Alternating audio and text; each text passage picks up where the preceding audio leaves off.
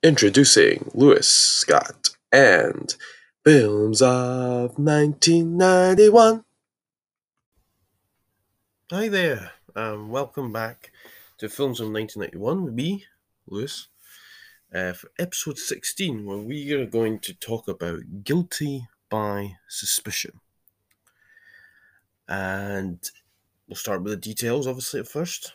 It's, so it's directed and written by Irwin Winkler, cracking name that.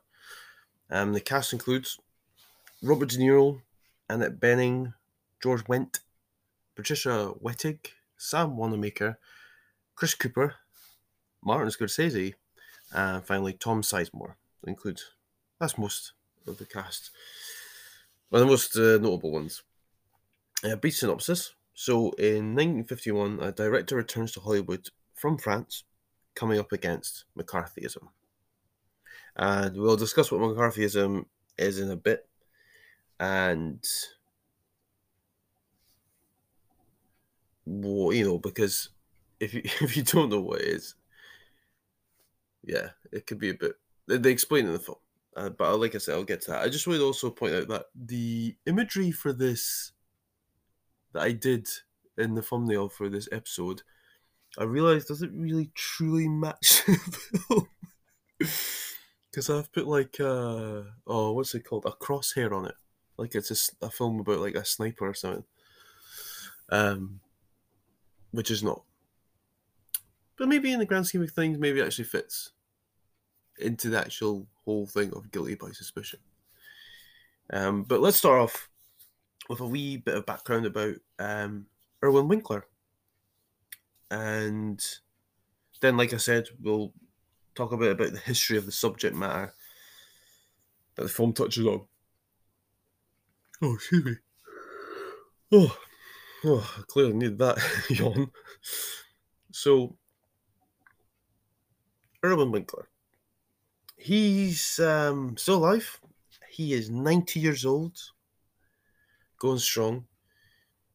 Interestingly, he's only directed seven films which you know is an achievement nonetheless. Uh, you you can easily look at like people of the ilk of Steven Spielberg or uh, I'm trying to think of our big names.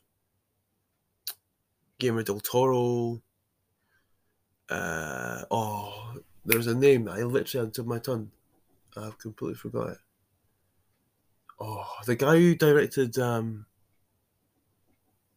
Twelve Angry Men. Hold on. I'm just going to look up. But basically, I'm trying, uh, you know, we can sit here and go, oh, he's only directed some films. They can't, can't be, you know, that impressive. It's like, well, at the end of the day, Sidney Lumet, that's it. Sidney Lumet, he's directed a lot of films. Uh, oh, sorry, anyway, you know, it's an achievement to have at least directed even one film you, you know, you see the amount of actors now who now go into directing, and maybe they only end up directing one film. I think you know you've got to have people who trust you, from the producers to the cast, to you know the studio if you're going for the studio system, which gets talked about a lot in this film, funnily enough. So fair play to him, but he's produced 64 films and executive produced. 64 films though. And you're like, well, but I'm like, that's someone who clearly knows about the film industry and business. You don't start producing films. You started producing films in like the 50s, right up until, well, he's executive producing the next Creed film, the third one, which I think is next year. So you think about that. From the 1950s to now, and he's still producing and executive producing. He clearly knows what he's doing. And one of those ones uh, from the early days is Double Trouble, which is an Elvis Presley feature. Exactly, there you go, from 1967. He produced Wolf of Wall Street in 2013. And this is fascinating. He produced The Mechanic, the Bronson one from 72, and the Statham remake in 2011. Like, there you go. Like that's someone who's, you know, they could have easily not included they, he could easily be like, I don't want to get back in that. I did that. I don't want to be involved again. You're going to ruin it. No, I'm going to put my opinion. I'm going to go with it anyway. And he did the first Rocky film, 76. And he did Raging Bull in 1980. And he worked. He, uh, you know how I said he's doing, he's producing the next Creed? Get a load of this. He has produced every single Rocky film bar one. Bar one. That's mental. Absolutely mental. And you're like, well, which one is it? Well, he did Rocky 1. Yeah, he did Rocky 2, he did Rocky 3, 4, 5. The only one he didn't do was that one when they came back and you're like, oh, that was not a good idea, which is Rocky Balboa. The one that does not get talked about. And then Creed happened. But he was there for that. Interesting that. The film, the one that just, you know, fell off to put it one way, or if you want to do puns, was out for the count. oh, um, was the one that he wasn't on board with. So you could say maybe he had influence on that, but whatever. So he, he basically put this way, he's actually one the, probably a perfect person to write and direct this film because he knows the ins and outs of the film industry like the back of his hand. And considering that he worked during the late 50s into the 60s, which covers pretty much where this film is situated. And on the point of where this film is situated, let's talk about McCarthyism. So this is from a description from the Encyclopedia Britannica. yeah, remember that? And if you don't know that, they used to make tombs. I don't know if they still do, actually. I need to look if they're still about, but online they're still about. But back in the day, let's talk about back in the day. Like they were still printing them when I was yeah. Used to print these massive volumes of just everything that apparently happened in the world. When I say apparently, I'm like, you know, it's it's got Britannica in the title, so it's gonna have a very skewed, I would say, view of the world when it comes to some um, happenings and instances, and maybe not the most both sides of the coin description of stuff. But anyway. But I thought it was best to get it from like an encyclopedia sort of thing rather than a Wikipedia or or any other sort of just solely website source because they might not describe it well enough or the details might not be quite right. But here's a brief description of it. So, McCarthyism is the persecution of innocent people using powerful yet unproved allegations. US Senator Joseph McCarthy, of which is McCarthyism is named after, charged people with communist subversion and high treason in the US federal government in the 50s. His accusations were readily accepted by anxious post-war Americans. Because this is the thing, it's it's and the film at the end, and you know this doesn't ruin the end, but at the end it's it says that for the after because the film is set in fifty one and goes into fifty two, so it basically covers a year. I want to say, or if not a year, just short of, or just more of a year. Yeah, because there's a there's two segment three scenes where there's clearly a Christmas happening so I presume that is more than a year. I think it's more than a year actually. Just a bit though. But anyway, that's besides the point. At the end of the film, then because at the start of the film it has a little scroll up, just like a Star Wars. Obviously not quite as, you know, um, describing what the situation was at the time that we're entering the film, and then it tells you that on exiting the film what the situation was after what happens in the film and basically it was saying that as much as McCarthyism really and the the what it was the House Committee on Un-American Activities, which was set up in 1947, by the way. Um, the the consequences of everything that happened through that was that it lasted for 20 years. Oh. Apologies for that. Um, a little brief um, break. Uh oh. Um, knock at the door. What are you going to do? You're going to have to answer it. Can't have people waiting. And so, because of that, I completely lost all my train of thought. Um, yeah, we were talking about McCarthyism. That was it. But yes, oh, that was it. At the end, it says, you know, it wasn't until 1970 that all those people who had been quote unquote convicted were, especially in the film industry, it was you know because primarily focused on the film industry, whether that be writing, directing, acting, what have you, um, and there's been other films that have been made about this, I should say as well. There was Trumbo with um, Bryan Cranston. Um, and there is another one that I cannot for the life of me remember, but it's all to do with being put on the so-called blacklist, which was those either either they uh, these folk actually came out as communists, and that was obviously a big no-no for them. The un-American activities, honestly, it does sometimes. It does sometimes boggles belief. The way the world has just taken ideas and certain outlooks in life and made that something that either one cannot be comprehended or is an absolute attack on a whole nation. It's like, especially in the States, I'm not American, right? So I can't really speak to everyone's experience in America. But if you think about it, if you're split up into that many states, they're all individual countries at the end of the day. Like the landmass of some of those states are probably the size of some countries in Europe, let alone anywhere else. Like think of Andorra and Luxembourg; those are tiny, geographically, earth-spanning, mass-spanning countries. They're tiny.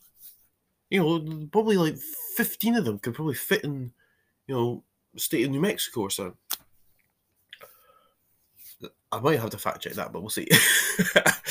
but, uh, but anyway, um, so like I said, it, was, wasn't until 1970 that everything that people that were then let back in for the cold. You know, like the John le Carre, John le Carre novel.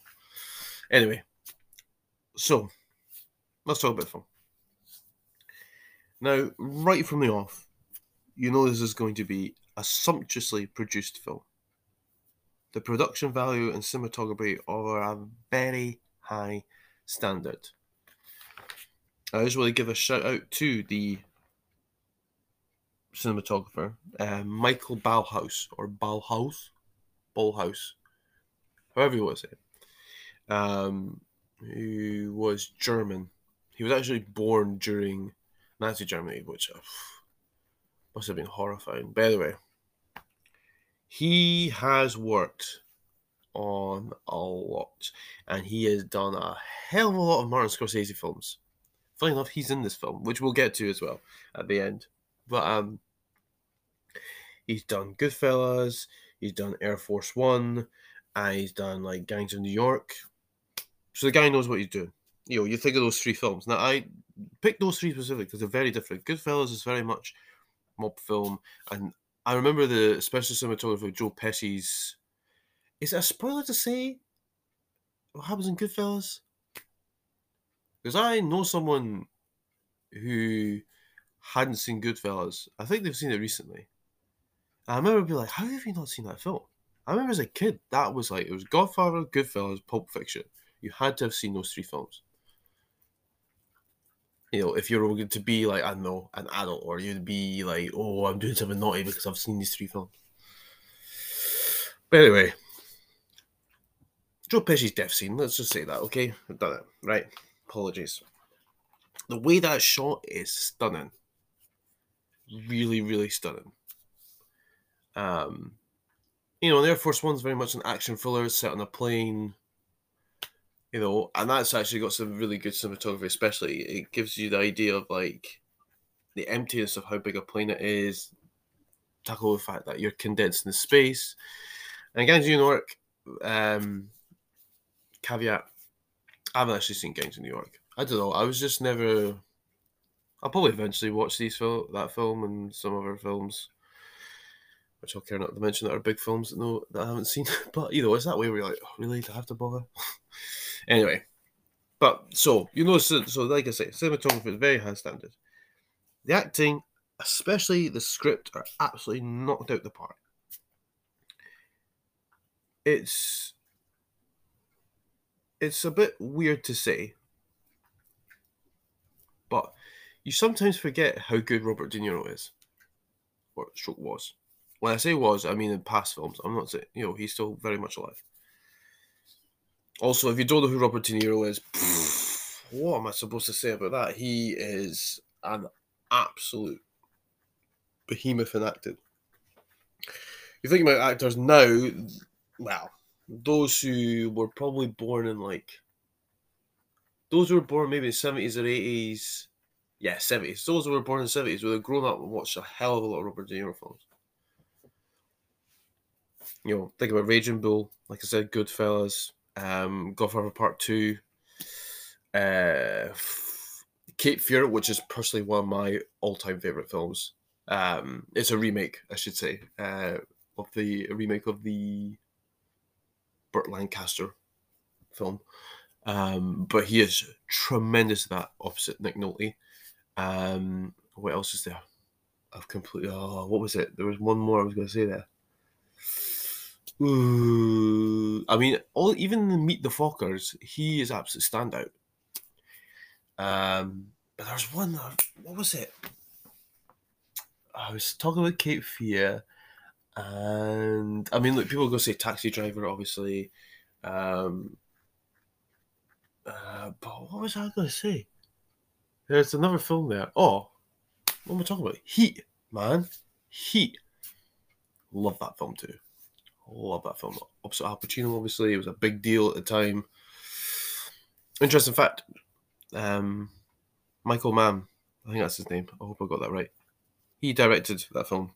It's actually a remake of his own film that he made two years earlier, which was called something like it was called something like Confidential LA.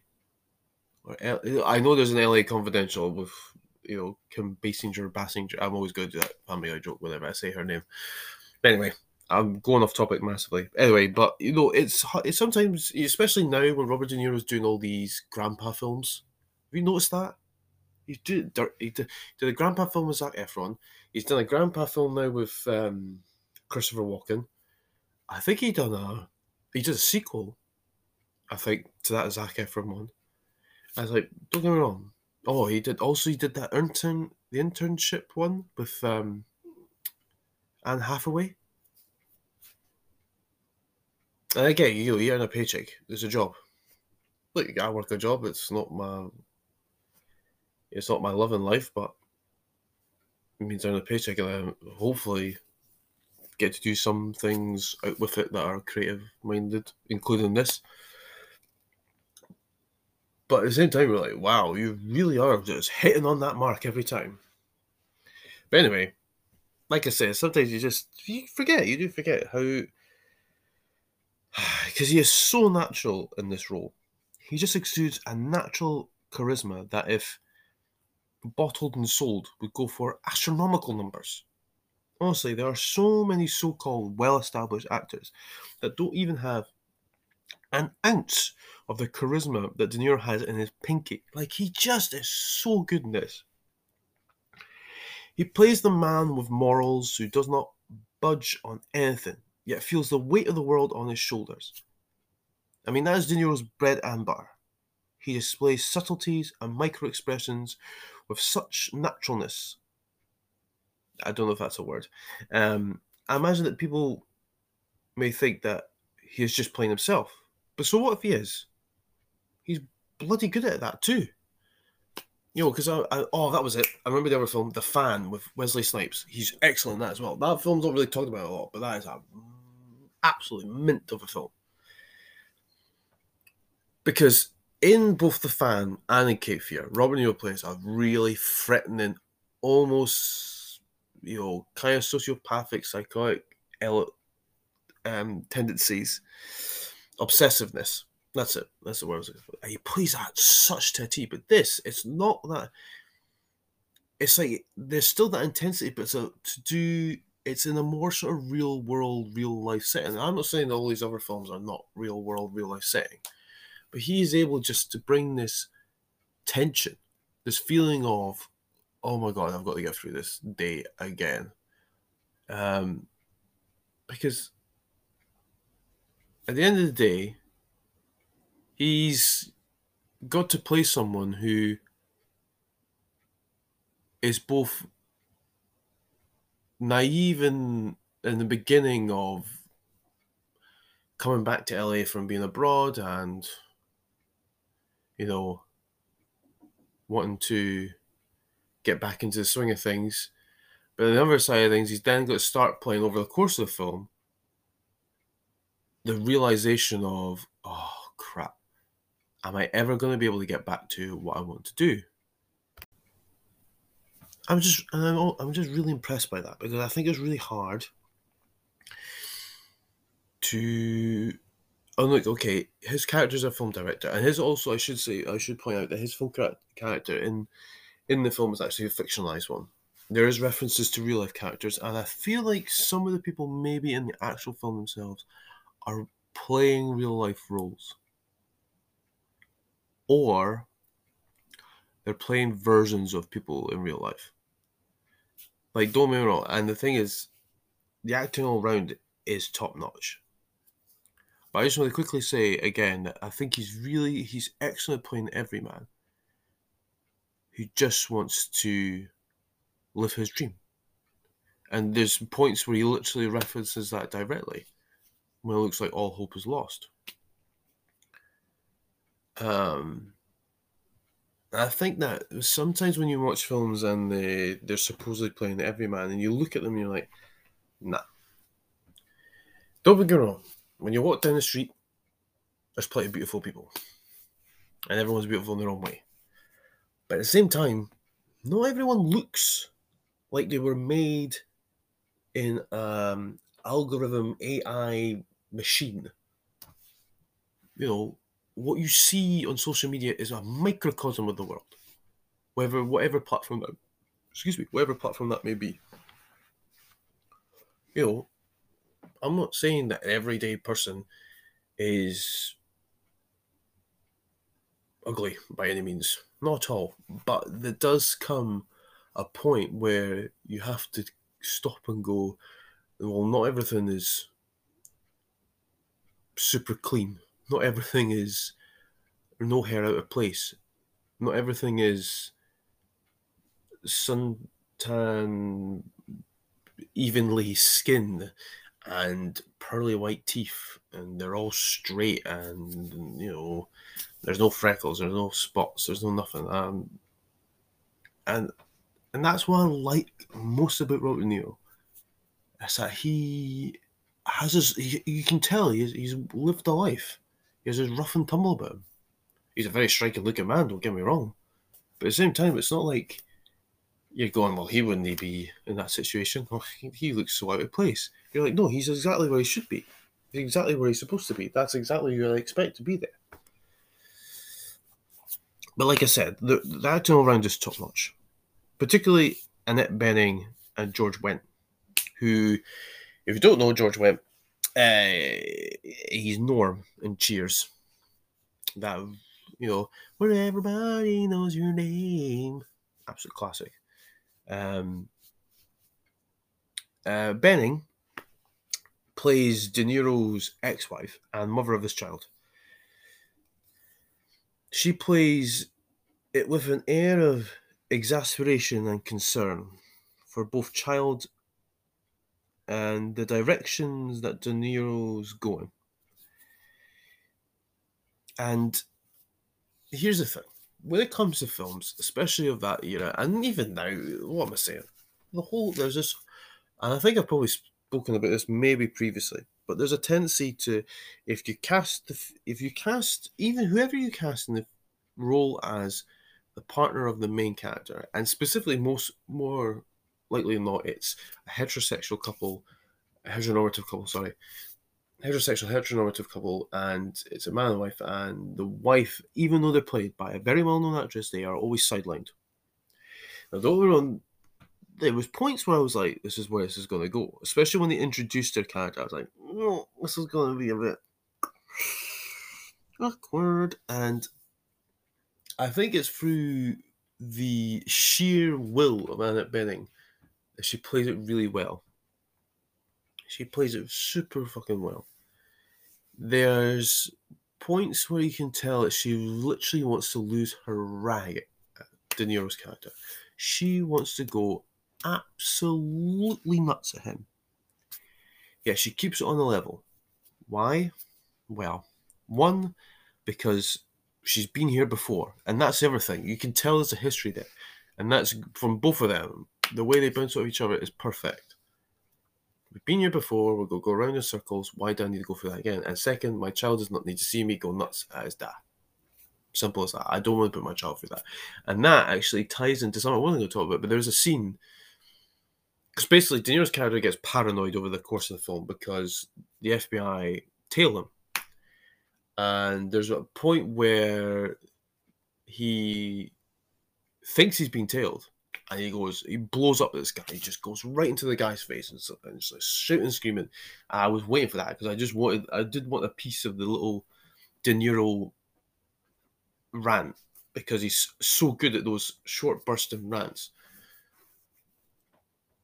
And his kid's right there and witnesses it. And you can tell the kid's absolutely traumatized because he's never seen his dad like that. But you can tell with the interaction between Annette Bening and De Niro, Annette Bening knows that De Niro has that in him. Um, and so she's great. She's really good. And, you know, especially in I, the final sort of scenes, though, they don't, you know, I guess they make it all about him, uh, even though I don't want to ruin the film too much, but anyway, but no, I think she was excellent. Well, she was really good. Um, and then George Wendt. Wendt plays at first a jovial, sarcastic, naive best friend and scriptwriter.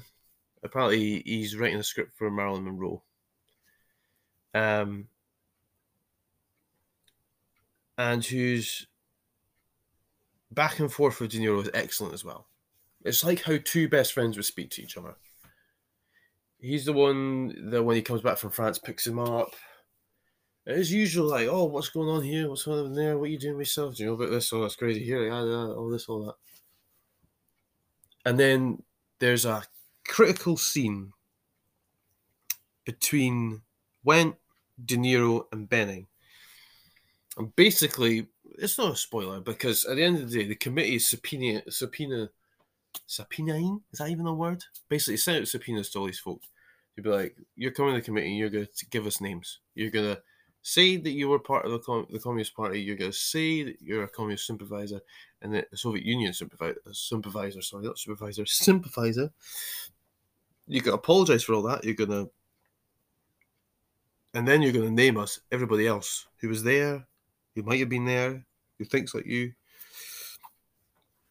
And so basically, Wendt's character, whose name is Bunny, I think, he at first is like, do you know what? The point where De Niro realizes that this is nothing that can just be brushed under the carpet and something that's going to affect him for, for, for what seems like his whole life, he says to Bunny, Wendt's character, you need to get yourself a lawyer. And Wendt being naive and whatever is like, I don't need a lawyer. I'll be fine. I don't need a lawyer. Why do I need a lawyer?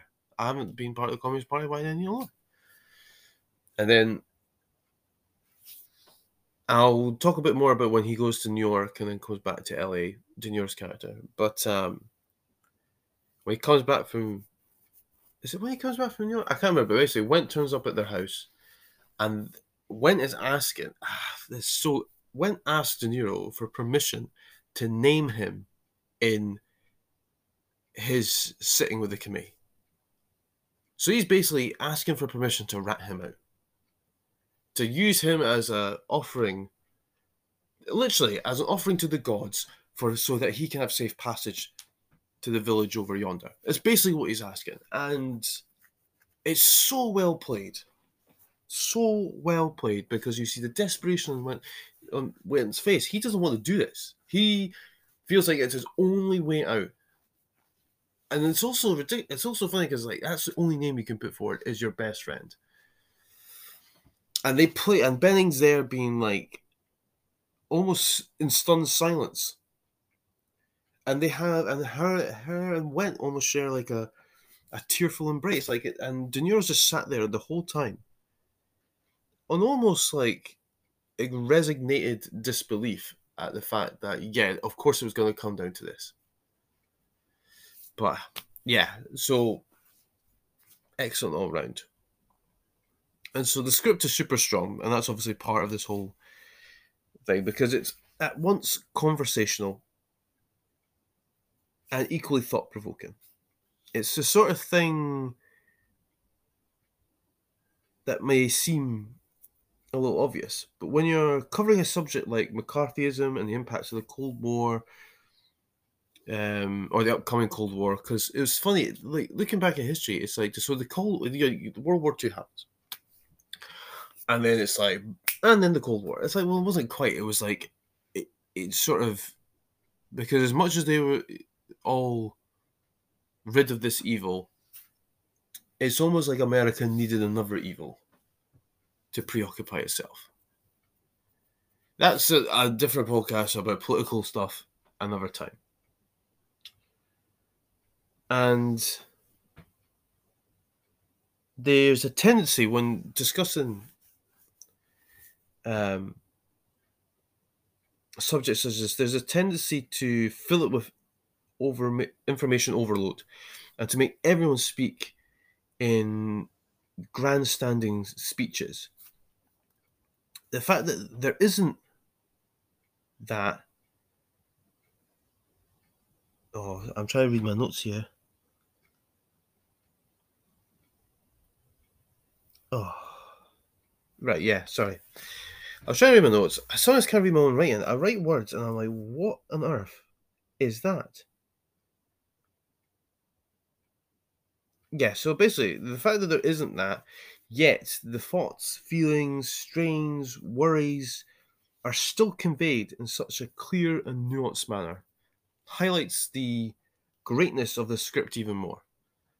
Like it's just in like conversation, like just in the whole. Like there's one where he basically when he goes to New York and he see he eventually goes to no friend's house and they're sat there and the conversation lasts not even a minute. There's only like two sentences said from each of them, practically. And and you know exactly what's going on. And it's and you're like, exactly, because not everyone stands up there and gives a 50 minute long speech about why this is important. And that's that's why the phrase show show me, don't tell me becomes really important. Because okay yeah you can say what's happening but at the same time you don't need to overstate what's happening. You can show me what's happening and give me a little bit of context through words or vice versa. Like that's why i think the script is just top notch i also want to point out i should have said this before where george Wendt. I completely forgot this. That his nephew is jason sudeikis. Like, who knew that? And his dad was a photographer who is the first photographer in America to photograph someone in the electric chair. That's crazy, I know. Absolutely mad. And I read about how he did it. He basically had a camera hidden in his ankle. Because that's just total stuff out the pulp novels. Oh, oh crime fighting that. Anyway, but I also forgot about this. One of my also one of my all-time favorite films is The Little Rascals from the nineties. I forget that George Wendt's in that. He plays a construction foreman, and he has a toothpick in his mouth. He's excellent. It's a very small role, but oh, that's such a good film as well. Um, and he's in this other film from the late nineties. and this I only discovered last tail end of last year. It's a film with Dennis Hopper. It's called Space Truckers. I'm not even kidding. It's called Space Truckers, and it's about a trucker. It's about trucking in space. It literally is about trucking in space, and uh, it's absolutely whack. It is absolutely mental. Absolutely mental. I, you just need to go watch it. I think it's still on Amazon Prime. Last time I checked. Space Truckers. Just, just like get a ton of snacks on and pick a day where you have nothing to care for. If you drink, definitely have a drink with it. If you do other things, maybe do that with it as well, because I swear it's an absolute trip. But anyway, moving on. Overall, this film is crafted beautifully. The costume design is of such high quality.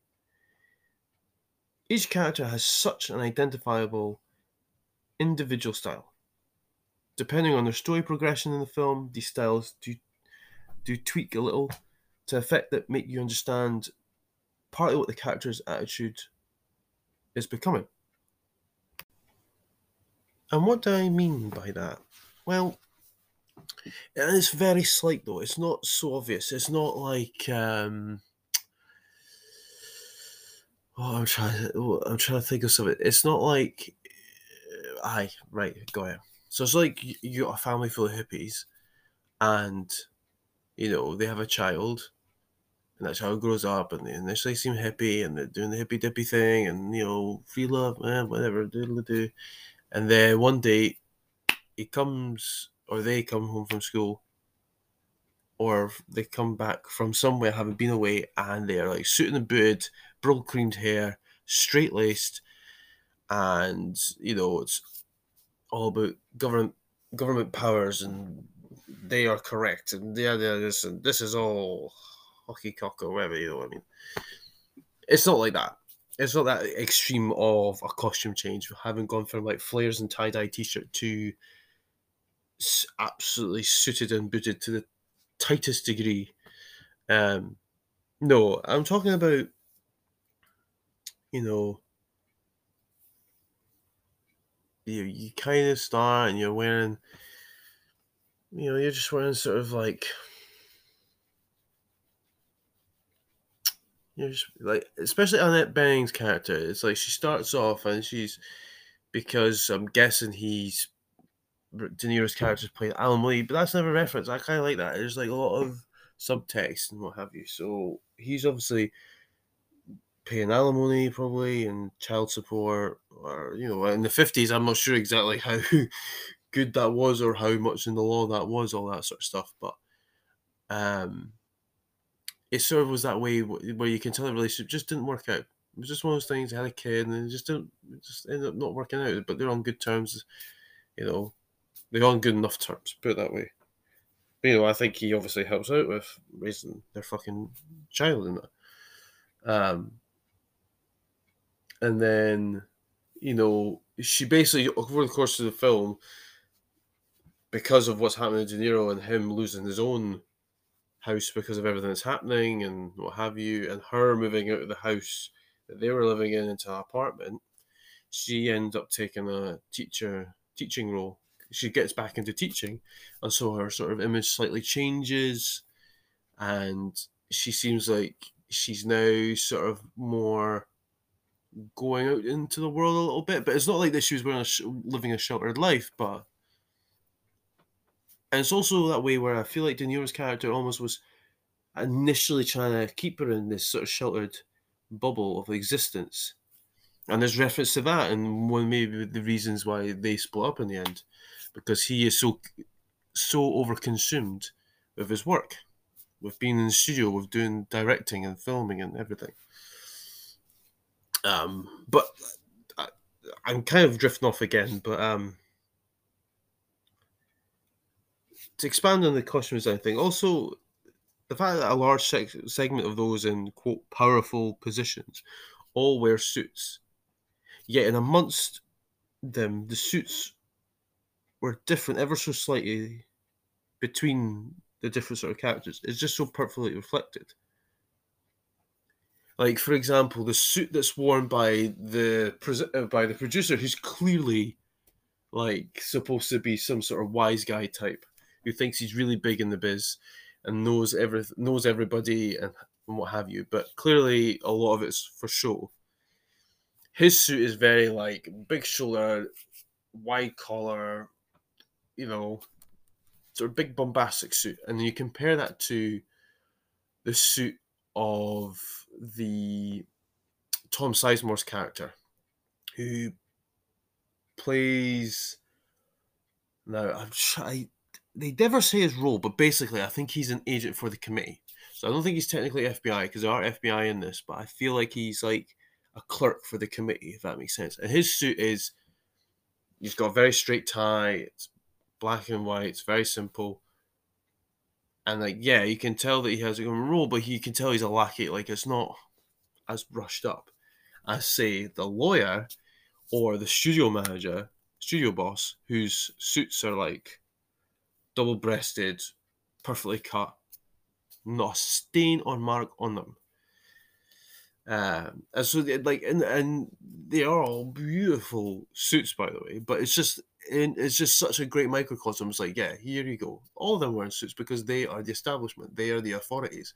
However, in between all them, there's obviously very different avenues, obviously, and it gives it, it, visually it, it almost helps you to recognize and be like, ah, okay, so that person's like this and that person's like that because you know, loads of a lot of first impressions are based on what someone's wearing and what someone looks like and what someone sounds like.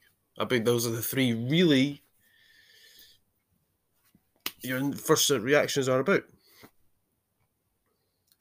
But another element that was perfect was the music, which is done by James Newton Howard, who here's some of his credits. And again, I'm loving these credits because I love picking stuff which is like, yes, highly recognized film, highly esteemed films, and then some absolute beauties which I love, which got probably ripped. But in 1990, so the year before, he did the soundtrack for Pretty Woman.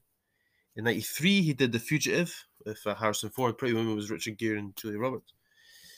In 2008, he, and I didn't realize this, so I knew that Hans Zimmer is did all three of Christopher Nolan's Batman, but for The Dark Knight, it was him and James Newton Howard who coded it. So I, I need to look back. I'm not sure actually if in um, Batman Begins is that what it's called? Beginning of Batman. I can't believe I've forgotten what that's called. But I can't I can't remember if that one was just Hans Zimmer or if he had someone on board, or if in the last one it was just Hans Zimmer or he had someone on board. But anyway, but come on, the Jewel in the Crown is in 1996. He did Space Jam. Now, bear in mind, he did the score for it, not the soundtrack. So he's not with the Quad City. Is it Quad City DJs? Who did um, Everybody Get Up? We're gonna do. We're gonna, it's a Space Jam. Oh, I love that song. I once uh, one a place I used to work, we were able to sometimes pick our own music to play. I picked that. I picked that because I was like, I ain't gonna have anyone else. Listen to this. Um, anyway, but the score is so tied to the time. Yeah, it's timeless in nature with its accompanying emotional vibes. Like it is so beautiful score. It's full of emotion. And like I say, it's full of the sounds of the time. Like there's obviously a lot of soft jazz, a lot of sort of up tempo jazz, a lot of jazz in it. There's a bits of blues here and there. You know, there's not so there's.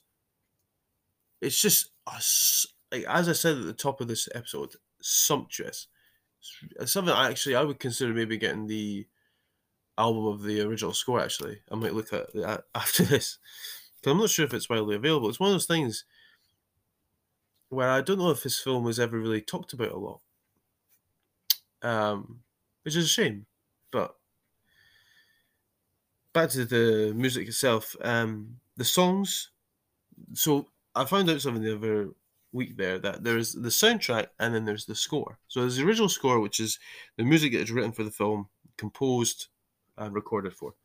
Then there is the soundtrack, which is a series of songs that you know the director or the writer, the producer, or what have you, pick to put in the film. Uh, who knew there was an actual difference with using those two different terms? But anyway, the songs are directly from that period, sprinkled throughout. I also fit the mood to a T on, on particular scenes. So there's when De Niro first gets to LA, there's a right sort of, hey, we're in LA, you know, woohoo sort of vibe. And then when we get to New York, it's very much a different sort of vibe. And there's also uh, there's a section where the tel- TV's been left on, television's been left on, and it's Louis Armstrong singing away. Also, but not a big, well, from in my opinion, not one of his massive hits, which is quite nice actually, because I feel like there's some Louis Armstrong songs that get overused. It's a shame, not in the sense to take away from how good the songs are, but you're just like, come on, Louis Armstrong did plenty good songs. You have to use the two that everyone knows. Um, but yeah, like I said, music all around. It really fits the film perfectly. And speaking of mood, this film is all about moods. The change of scenery from LA, hot stroke Hollywood to NYC to back again. You know, as I said before, I've no I've referenced that before, so now I can actually bloom and talk about it. So yeah, LA and Hollywood is full of sun and brightness and sleek design and posh houses and well dressed folk and big offices and lots of sturdy furniture. But yet at the same time, there's smoky back rooms. There's lots of hubbub. There's lots of, you know, posture almost, if that makes sense. Like there's a lot of pretense. There's a lot of um, pretentious vibes, I guess, but there's a lot of for show facades. And in New York, it's like it's cold, it's dark, it's grimy, it's dirty. Personally, there's nothing really wrong with that, to be honest. But it's just a great clash in the way it's filmed and the way it's shown. The set design, the production design is excellent. Um, and then you include into that the use of weather.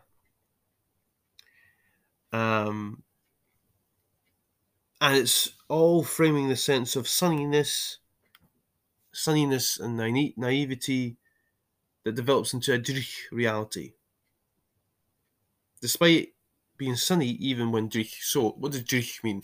Dreich is a Celtic word, um, which basically, I think I might have talked about this before, but I'll reiterate it again. So Dreich is basically a Celtic word which means that you know it's that sort of day where it's it's miserable, it's grey, it's dark, it's overcast, there's no sign of sun, it's definitely gonna rain, and it's definitely gonna be cold. Probably windy.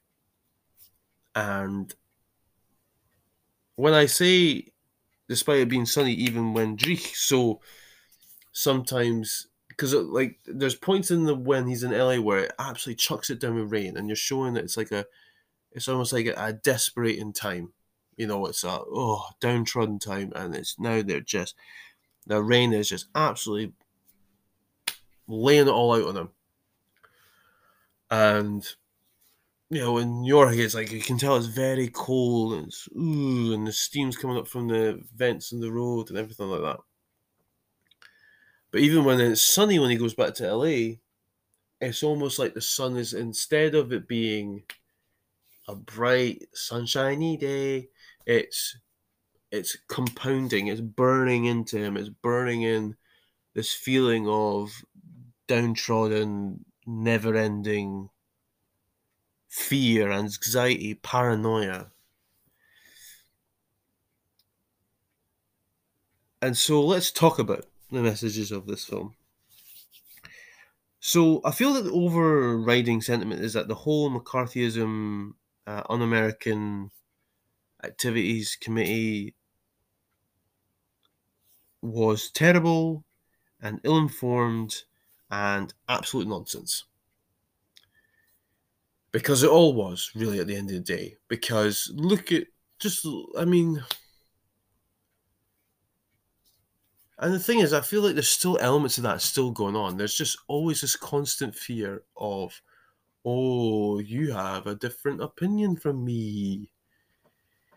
Now, don't get me wrong, there's people who have opinions who their opinions are absolutely insane, and I totally get that, but I'm like, it just seemed very much so that it was this idea that capitalism and buying things and consumerism were just they had to be they can't there's no nothing else. There cannot be nothing else. We cannot have socialism and we cannot have communism.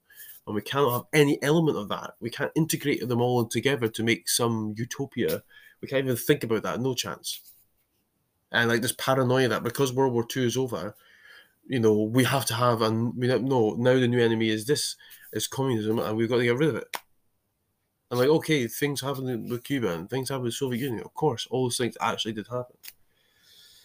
But it's just like, geez, oh, was it really necessary to do an un-American thing? It's like, at the end of the day, we're you know, yes, I'm a proud Scotsman, but I'm not gonna go up to someone because they said, I don't know, this is going to make no sense to anybody when I say this, so apologies. But this is purely for Scottish people who know a bit about football. But it's like if you come up to someone and you go, "Oh, here, Berti Vogts was the best manager for Scotland ever," I'm going to turn around and be like, "Well, that's the most silliest opinion I've ever heard." But I'm also going to be like, I'm not going to be like, "That makes you not Scottish." I'm just going to be like, "You're trying to get something out of me. You're trying to rile me up. I'm not going to bite." if you know, you know. If you don't, you can bother if you want, but it don't matter. But anyway, but in a month's that sort of primary message is also one of friendship, fatherhood, wanting to live a dream, not knowing what your life will be without it, and what it means to be unwavering in your beliefs. Because that's De Niro's character, literally in a nutshell, is all those things that he covers in his in his um in his role. In his performance is the friendship with him and Bunny. You know, best friends and they've known each other since school. You know, it doesn't seem like this thing would tear them apart, but it does. Then you got the fact that he's raised, he's you know, he has a son that he doesn't see all the time. He's trying to raise him, you know, to you know, trying to be like, look, I'm not a bad person, yeah, yeah, you know. You know, and he's this, you know, the child, the boy is like at school and he's getting teased at by his friends because, oh, your dad's a commie, you know, that. And, and there's a brilliant bit where he's like, Virginia's character with about wanting to live a dream and then not knowing where life would be without because he goes to New York and he doesn't have a plan. He just goes around Broadway and he's just trying to see if he can get a theatre gig. That doesn't happen tries to get an advertising gig, doesn't happen. He ends up working in this shop where he's repairing stuff. Then the FBI come in, and that bit is absolutely insane. I will say that it's one of the most insane scenes that that actually happened. Basically, FBI come in and they interview the guy who owns and runs the store, and he's perfectly nice. And he's like, "Yeah, he works really hard. Yeah." Bear in mind, De Niro is literally two, three, maybe at max four meters away in the back but you can actively see they can actively see each other, and he's just fixing something, and they're asking about him. And you know, what? eventually comes out and goes. It says, "If you're going to ask me something, don't ask him. Ask me. I'm right here. Just ask me. Ask me what you want to ask." And he's great because it's like this is ridiculous. I get you're following me. I get that. Fair, fine. It's annoying. It's absolutely ludicrous, but I understand. Yet here I am. You've broken your cover. I mean, you and the thing is, you weren't telling me great. But you're broken your cover now. I'm right here. You want to ask questions about me? Ask me. And so, because he's gone, he's ended up repairing his repair shop because it's like, well, I can't get a job doing what I really love and want to do. And then he goes to Benny has this whole bit where he's saying, I know nothing else. I do not know nothing else. This is what I want to do. This is what I've always wanted to do. This is always this is what I've wanted to live for. This is what I live for. This is my dream. This is my everything and we'll get to my be- the best scene at the end because it kind of ties into that. Because oh, no, I won't read it. Um, and then there's the whole thing about his beliefs and him being like, "Look, yes, I went to a couple meetings to do with communism. Fine, whatever. I actually got. Any. Actually, I'll save that joke. There's a joke to do with it, which is quite funny.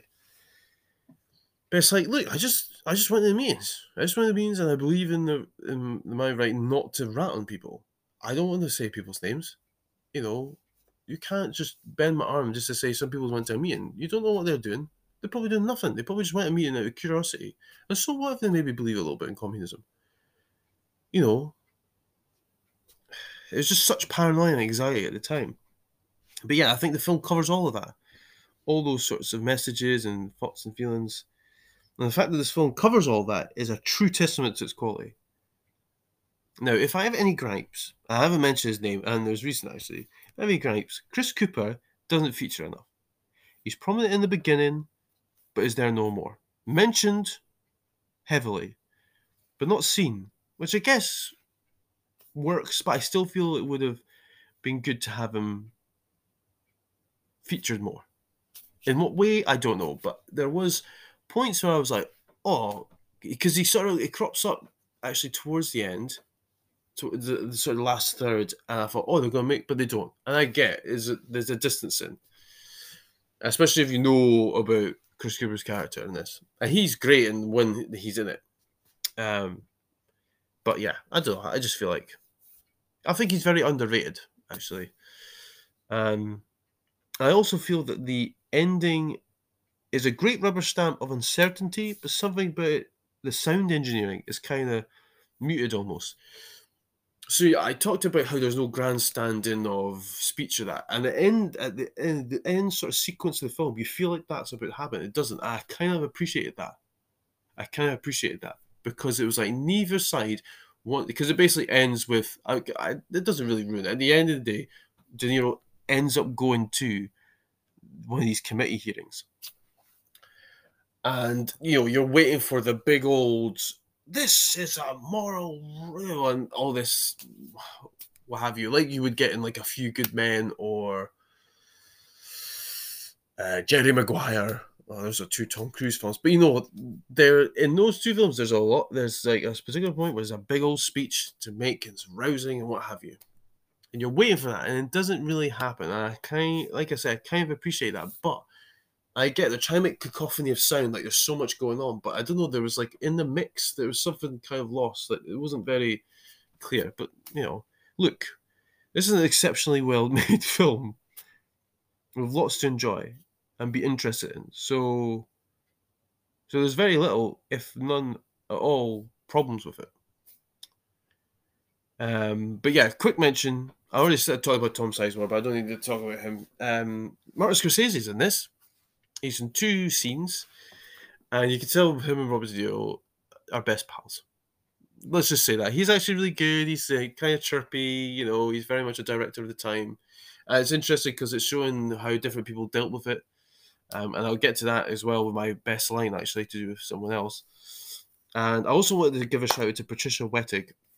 I think that's how you say name. She plays the wife of Chris Cooper's character, and I won't say how her storyline goes, but that is a she plays the role excellently from at the beginning being like full of life, loving mother, and like she's a side character, so you don't see this full arc. But she, in the moment, in the scenes that she's in, she positions herself and portrays that absolutely going from a loving mother, loves the social life, chit chat, to paranoid anxiety, anger, sadness, loss, and sort of coming to the end of the tether and trying to and desperation, all in like three, four scenes. Like excellent work, absolutely brilliant work, and sad as well over the whole thing. But anyway, whew, let's talk about best scene. It's when we finally see Robert De Niro's character direct because he's a director, and the whole time he's trying to get a project, and he finally gets a project with you guessed it, the wise guy producer. Now, it's on a western and he and there's it's then talk about cinematography. It's brilliantly done. So he, he, he comes on set and the guy gives him a script and he's like, Oh, I need to read the script. So he's like, That's the script, don't worry. Well yeah, you know, we'll win an Oscar, we'll walk down the aisle, whatever. That's the big shot doing all this chat. So then De Niro stands there, he's like, Who's the AD? AD's me. He's like, Okay, and he was like, "What's your name? Okay, what's your name? And what's your line? And what's your line?" And the camera pans round the whole time where he's telling you what the scene will involve. So it's going 360 around him with like four or five people around him. The lead actor, AD, probably cameraman or camera engineer, uh, probably supporting cast members as well. And the camera goes right around and it's showing you how natural he is, how good he is. Not with what not with what he's necessarily saying. Yeah, he's saying the right things, but it's the way he's able to command everyone in a nice, calm, cool way. He's able to picture stuff perfectly, explain it perfectly, and people are vibing and get on board. And then the AD at the end is like, "Well, that's not the script." And Robert De Niro just naturally turns out, it's like, "Well, it is now." And it's like it's so beautifully done because you're like, "I get it now," because there's little um, teases of him doing storyboarding and going over the script um, to do with projects before and with this one.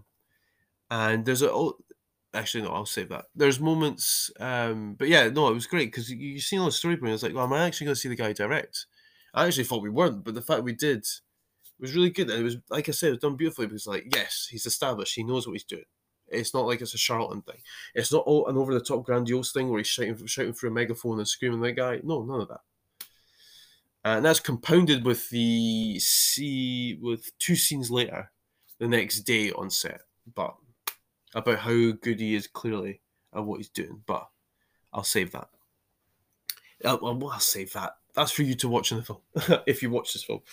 Um, and the best line, no, so the best line goes to Chris Cooper's character, and it's literally at the start of the film. So you get the scroll down of what McCarthyism is and what was happening in 1951 and then you open this smoky sort of quiet room. there's Chris Cooper. Uh, there's a committee basically at one end, and Chris Cooper at another with uh, a lawyer.